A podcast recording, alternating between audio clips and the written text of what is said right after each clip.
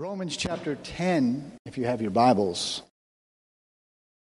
Most of us, probably in here, if we thought of a part of our physical body that we would spend time and think was worth making beautiful, the feet would not be on that top 10 list. But yet, in the scripture we're going to read, God says that the feet of some is beautiful. And God looks at things a very different way. This is a little old. This is actually about 10 years old. A survey it was taken back in 2012. It said at that time there were, uh, there were about 7 billion people on the planet, out of which 750 million are professing Christians and of some way or another. That's 11%. About 2.6 billion, or about 38% of the world's population, has heard the gospel but not received Christ. That leaves just over 50% of the world's population, or at that time, about 3.5 billion people who have neither heard nor been able to give the realistic opportunity to receive Christ as their personal Lord and Savior. Or another way to look at this, in the earth there are 11,646 different groupings of peoples. Out of that, 6,700 groupings, or about 60%, contain between 0 or 2% of evangelistic Christians. That means that they have no churches, no Bibles, no Christian literature, no mission agencies, no one to share the gospel with them. That's the world we live in. That there are many who do not know Jesus Christ and they are perishing. Cities and places on my heart Cleveland, population of 367, 367,000 people. Binghamton, New York, 47,500 people. Poughkeepsie, New York, 31,850 people. Nations that I pray for include India of 1.4 billion people. Latvia has 1.8 million people. Ireland is still on my heart because it always will be, lad, of 5 million people, of which some of them will profess to be Christians, but many of them are simply religious. The text we're going to read, Jesus, uh, Paul writes, and he, he, he starts a series of questions backwards, and we're going to look at these about bringing the gospel outside the four walls of a building and into not only our society, but into the world. Romans chapter 10, beginning in verse 13, it says, For everyone who calls upon the name of the Lord will be saved. That is a quote out of the Old Testament. It is used a number of times in the New Testament. But verse 14 is the questions. But how can they call uh, upon him to save unless they believe in him? And how can they believe in him if they've never heard about him? And how can they hear about him unless someone tells them. And how will anyone go and tell them without being sent? That is why the scripture says, How beautiful are the feet of the messengers who bring good news. It is impossible to read the Gospels and not catch God's heart for the lost. It is impossible to read and experience Pentecostal Christianity and not understand that that is a missionary minded spirit. Mark chapter 16, verse 15, very familiar to some.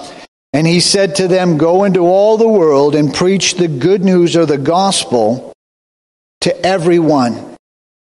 Pastor Mitchell would say, We do not need. Uh, Pastor Mitchell would say that the issue is that we need to plant more churches and send more preachers. He would say that every year. He would bring out these thought that, you know what, the world doesn't just need churches, it needs preachers. It needs people who would stand and declare the gospel of Jesus Christ to a lost and dying world. The realities of hell and sin. The realities of a, a people that are perishing without even knowing it sometimes. Jesus said in Mark, uh, I'm sorry, in Matthew chapter 9, it says, when he saw the crowds, he had compassion on them because they were confused and helpless like sheep without a shepherd. And he said to his disciples, the harvest is great, but the workers are few. So pray to the Lord who is in charge of the harvest. Ask him to send out more workers into his fields. Over and over, you get the understanding that Jesus' compassion, his heart, his desire is for the unreached masses of people, uh, that he sees them, he's moved by them. The church uh, is said to be a rescue mission and on a rescue mission, uh, whether that's local evangelism like Brian testified about, or whether that's world evangelism to take the gospel outside uh, maybe borders of states uh, or nations uh, and into other places. This is the commission of the church, and Pentecostals should be locked into this. Pastor Mitchell gave an illustration one time of a church that over the door, the exit door, it said, uh, as you were leaving the church, it said, You are now entering the harvest field. To let you know that when you walk through the door, this is what is happening. Acts chapter 1. Verse 8, Jesus says, But you will receive power when the Holy Spirit has come upon you. And the result of that will be you will be a witness. Telling people about me everywhere in Jerusalem and throughout Judea, in Samaria, and to the ends of the earth. That Pentecostal Christianity is evangelistical. As James Kennedy once said, the world, one of the saddest statistics about our day is 95% of all church members have never led anyone to Christ. That's a horrible and horrifying statistic. But it bears an understanding and a couple of questions. When is the last time you've done anything to reach the world? Like witness to someone. Given them an invitation, invited them out, heard them out, and, and talked to them. I had a vendor recently open up to me and he going through a personal struggle uh, and allowed me to begin to talk to him and minister to him. Uh, he's, it's, it's a, just a difficult situation. Uh, a man I'm going to see a number of times in the future, but he opened up. I was able to share with him Christ uh, just in daily business. I wasn't on an outreach like yesterday. I wasn't on, uh, you know, a time of I set out to witness. Uh, we were simply going to discuss business, but it gave me the opportunity to talk talk to them about Christ.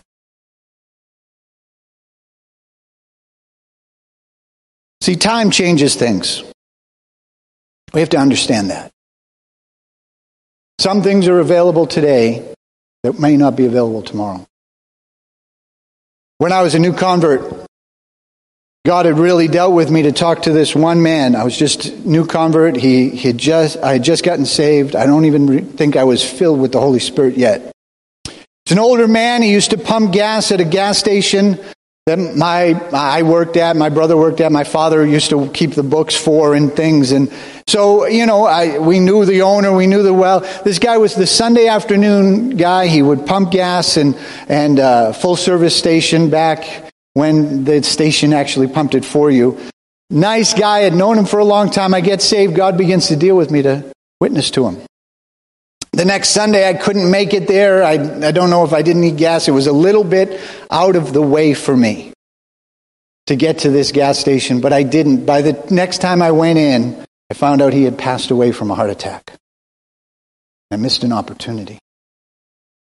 On world evangelism stage, we're seeing this now. We used to have churches, uh, numbers of missionaries in China. I went out uh, at conference with a, with three of them, uh, uh and they were showing me pictures how uh, numbers of the missionaries of China all went to they all went to Peter's Pizza, which is not great for food, but it had tables long enough. They had like 30 different missionaries in there who had all spent time in China.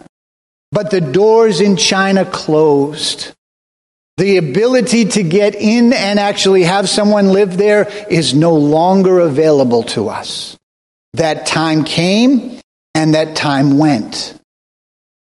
Going to Russia has now become very difficult. They're scrutinizing, they're watching. Pastor Dave Sispansky a year ago tried to go, tried to get to, he uh, got approved for his visa, but by the time he landed in the airport, they had revoked it. He flew all the way to St. Petersburg. They tried, spent $500 to try to get him another visa just to get in, and they denied that, and he had to fly home. Getting into Russia used to be easy. I don't I sent Pastor Sergei Golubov a Christmas card and it came back that the address was undeliverable. I know he didn't move. Are they rejecting our mail now?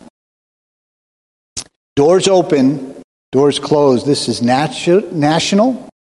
This is international. This is personal. Time changes things. Whether that's geopolitical, culturally, or personally. 1 Corinthians 16:9 Paul writes and said there's a wide open door for me for a great work here. Also there are many who oppose me.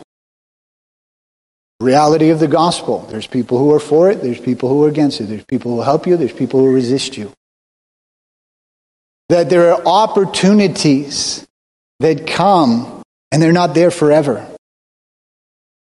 People trapped in sin, perishing in hell. Because this is God's heart.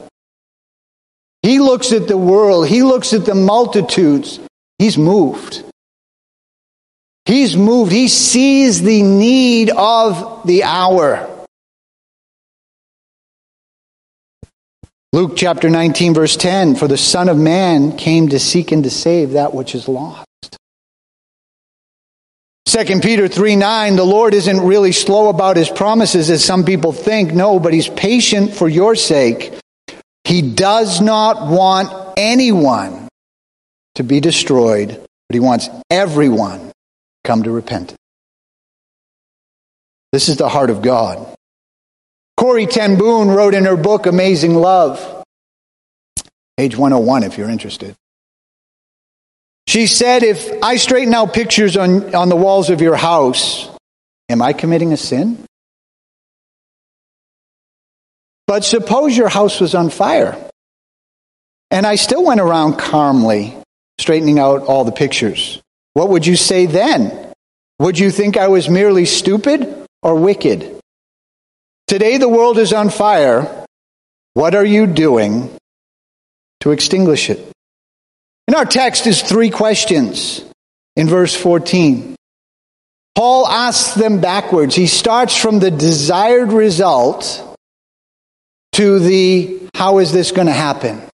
He starts with how shall they call upon him to, uh, to be saved unless they believe in him? Right? We know people have to believe in the Lord Jesus Christ. That is how we're saved. He had just gone through, and if you read and understand the book of Romans in a theological understanding, he has gone through to make this uh, statement of how uh, we're saved by faith. That does not give us a liberty to live in sin, but that we're saved through believing in Christ. He makes this statement in verse 13 All that call upon the name of the Lord shall be saved. So many people make Christianity faith and. You want to be saved? It's faith and. You have to do works. Now, if you want to maintain your salvation, you need to live a holy life. We'll touch on that tonight. But the desired result is that they'll believe. Because that's where salvation begins. That's how we're saved. They have a choice to make. How shall they believe upon him in whom they've never heard? This isn't going to come out. Now, occasionally you'll read a story in Christianity Today or some other magazine about a Muslim community that had a dream. And I've read this. There was one particular village in Nigeria where everyone seemed to have the same dream that night and they converted from Islam to Christianity. But that's super rare.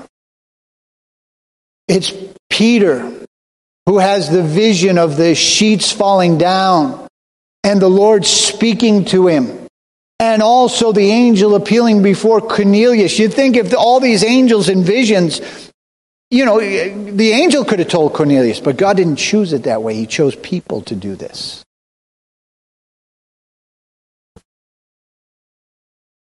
Finally, he asked the question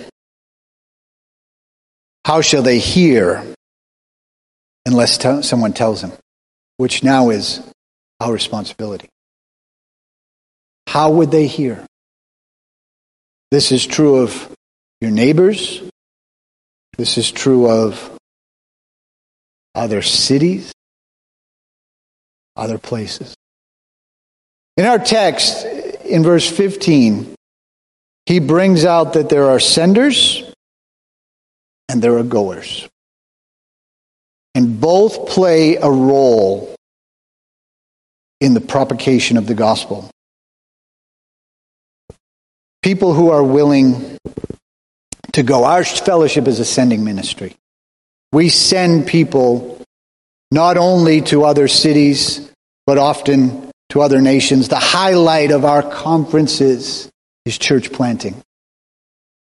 For instance, this last January, churches were planted in nations such as American Samoa, in, uh, in Brazil, uh, Brazil uh, uh, what is it? Belize, thank you. In the Bahamas, which I think lots of people will want to go and help that guy. But I'm just saying. In Bolivia, two into Peru, two into Madagascar. These are different people groups. These are worldwide. Six of these are missionaries uh, uh, uh, start from going, leaving their country, going to another. The two in Madagascar are actually people from Madagascar being sent, but we celebrate that. In the States, we had one into Washington State, two into Nevada, one into Arizona, one into Pennsylvania, one into Illinois, and two into California which eh, ironically enough, there were words given for California, their rains and all that they're going through, that God's going to give them revival. That's a highlight. People who prepare themselves to go. We have three churches out right now. It is my heart's desire to plant more in the Northeast and beyond. I mentioned Cleveland. It's four hours from here. Four. That's all. It is Midwest. It seems like it should be further away. I don't know why, in my mind, anyway. We have no fellowship churches there. I was actually, uh, uh, red eyed it out, and as we were in the security line, Pastor Tom Cunningham was there. He pastors in New Philadelphia. in Ohio. We were chatting, and I, I said, Yeah, I was hoping I'm praying for Cleveland. He goes, Oh, bro, what could we do? We partner? Could we do this? Could we partner? Get, you know, how could we do this? That's the spirit of our fellowship. Acts chapter 13, verses 2 and 3. One day these men were worshiping the Lord and fasting, and the Holy Spirit said, Appoint Barnabas and Saul for a special work which I have called them. So after more fasting and prayer, the men laid hands upon them and sent them on their way. But also in our text is the senders. How shall they preach or how shall they go unless they are sent? This involves two things. This involves an actual organization that we're not just all free for alls. There's some places that they just wander about. They're especially in the para church, the outside the church Christian groups that I ran into in Lithuania. Some of them are very anti-church, which uh, just scratches my, it just boggles my mind. I'm a Christian, but I don't like church. I'm an employee, but I don't like my work, so I don't go there. I'm a member of a, you know, I joined Planet Fitness, but I never go there.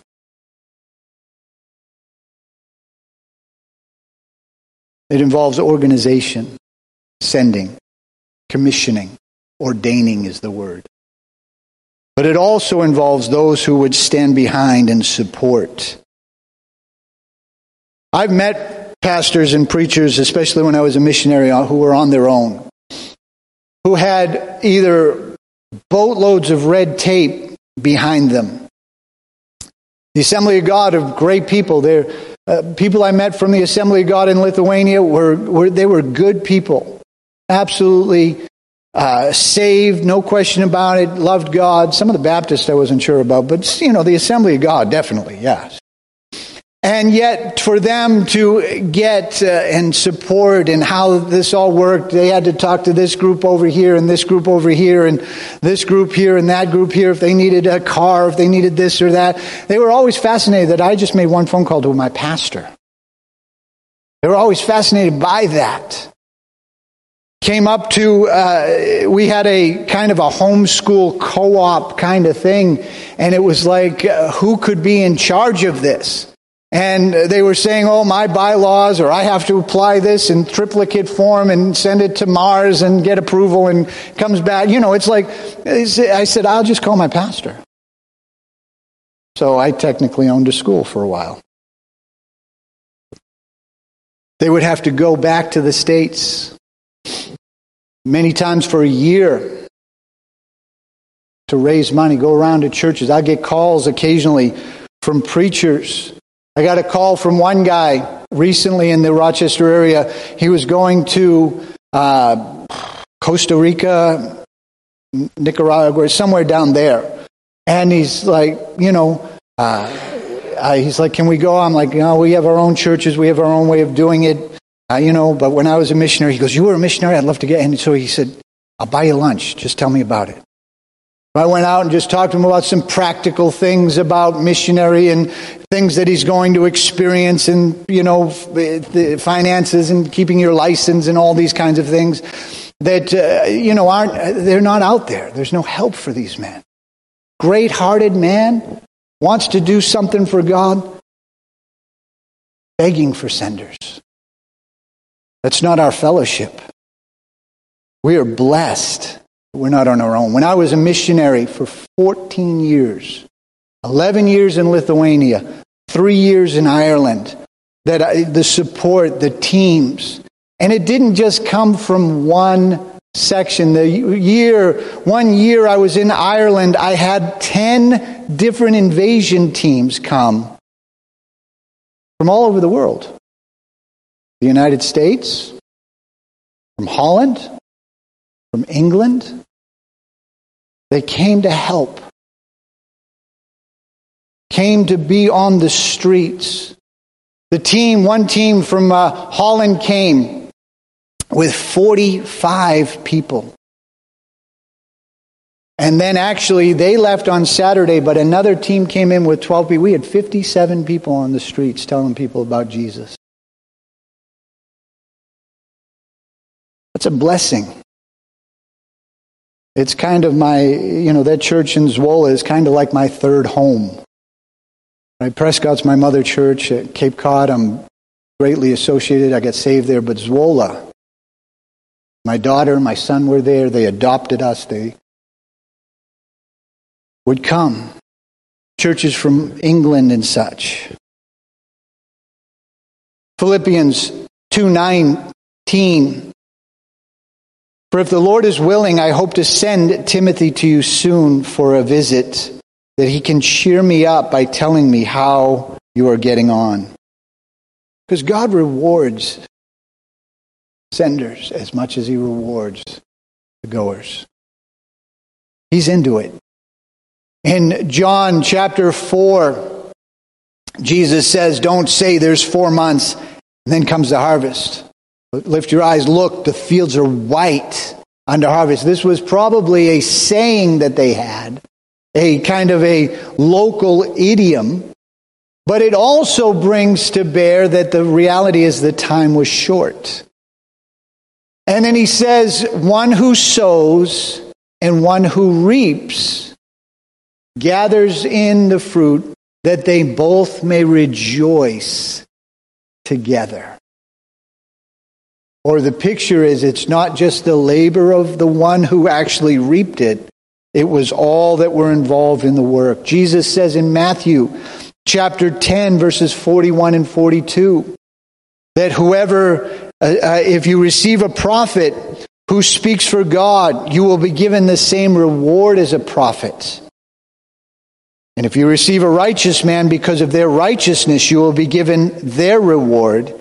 And even if you give a cup of cold water to the least of my followers, surely you will be rewarded. The other thing that everyone who goes needs is prayer.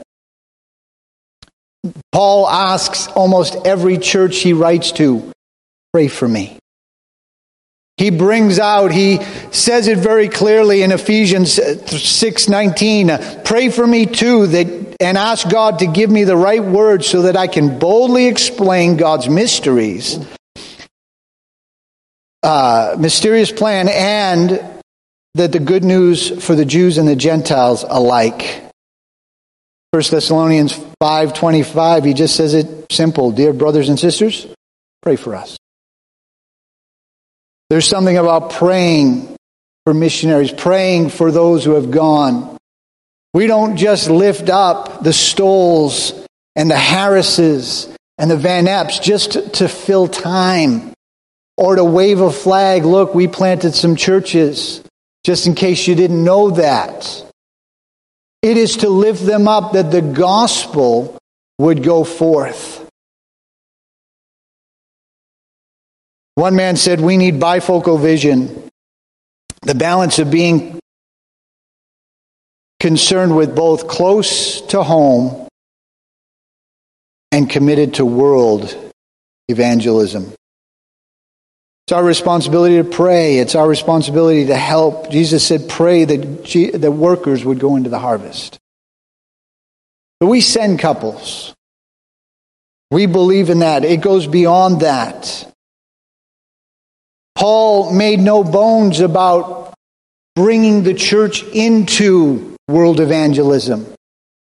He tells the Romans in Romans 15, 20, and 21, it's been my ambition to preach the good news wherever the name of Christ has not been heard. Rather, that when, uh, where there's a church has already been started by someone else. I've been following the plain spoken, uh, the plan spoken in the scriptures, where it says, those who have never been told about him will see, and those who have never heard will understand. The commitment, the desire to be part of something greater. He says, I want that's the that's the Pentecostal to find a sinner and ask them, Do you know Jesus? It's funny, I was in the mall yesterday, I handed a flyer to someone and I asked him, I said, You know, we're a church, want to invite you out. Do you know Jesus? And he goes, Know Jesus? I said, No, no, no, no. Do you know Jesus? K A K N O W, not just N O Jesus. No Jesus, you know. He was a little confused. He's like, Oh, okay. Yeah, maybe I'll check it out. So let's talk about beautiful feet. That's why the scripture says, verse 15, how beautiful are the feet of the messengers who bring good news. This actually comes out of Isaiah 52 and verse 7. How beautiful on the mountain are the feet of the messengers who bring good news, the good news of peace and salvation, the news that God of Israel reigns. One commentator made the statement, he says, How beautiful are your feet? I dare say that I would not answer that mine are very beautiful. Said most of us do not see our feet as objects of beauty.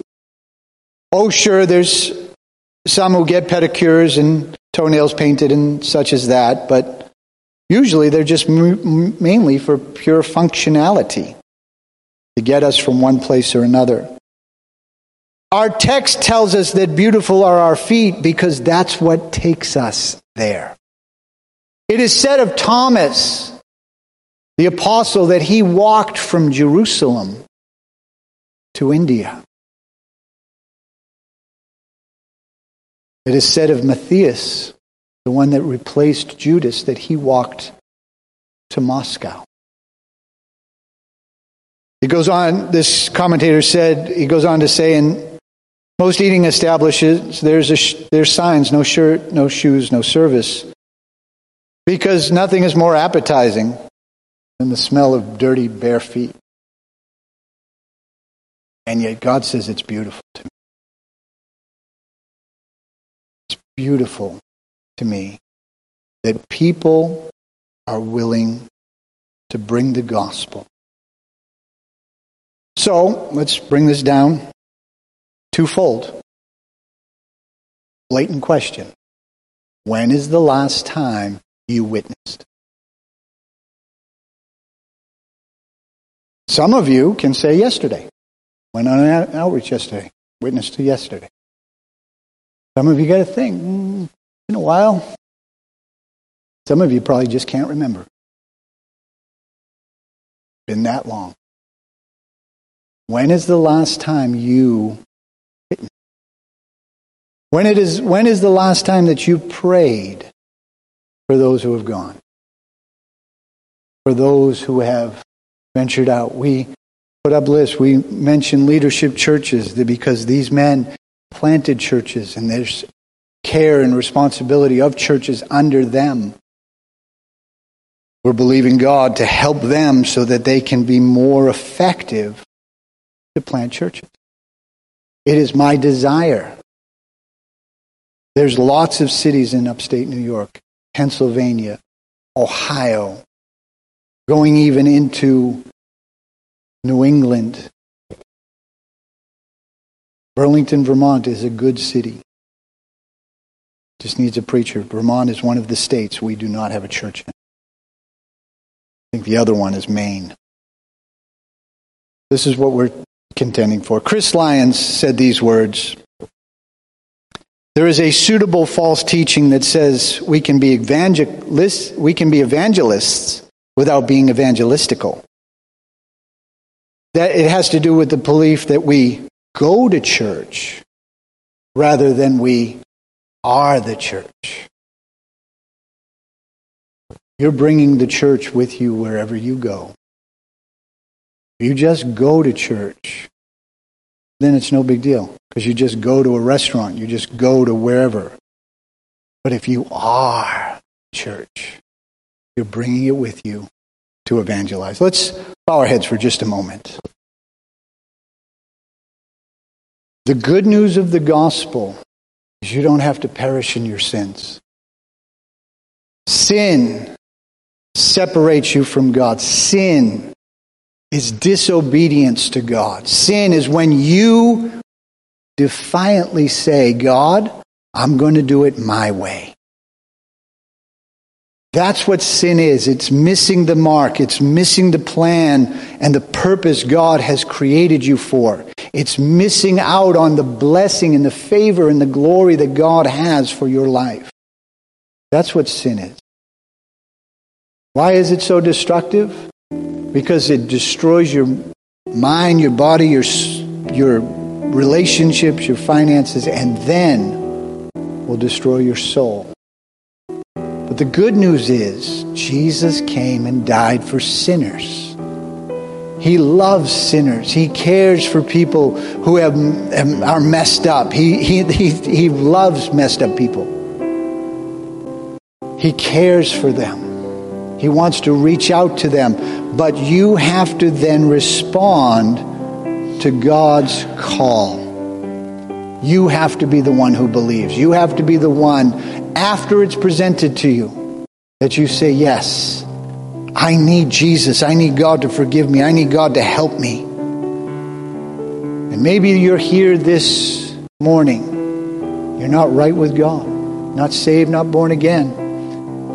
But you want to get your heart right with God. I wonder if you'd very quickly slip up your hand. Pray for me.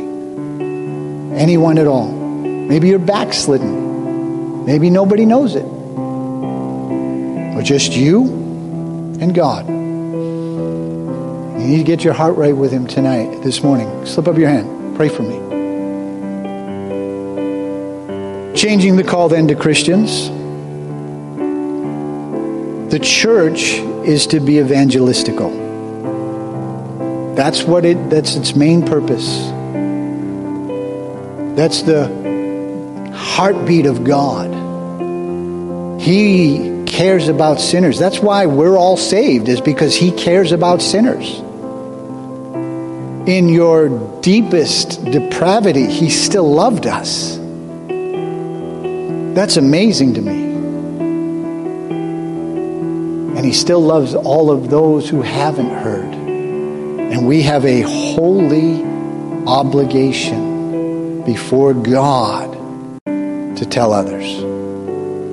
Go into all the world. Pastor Mitchell said of that, we don't need, you don't need to hear another voice. You don't need to feel, you know, uh, impressions or whatever. That says it enough. That is our responsibility to plant churches. That is our responsibility to evangelize. That's enough. We need to take that seriously. Let's all stand. These altars are open. Come talk to God. Ask Him to change your heart if that's what you need. We're going to sing a song out Unfailing Love.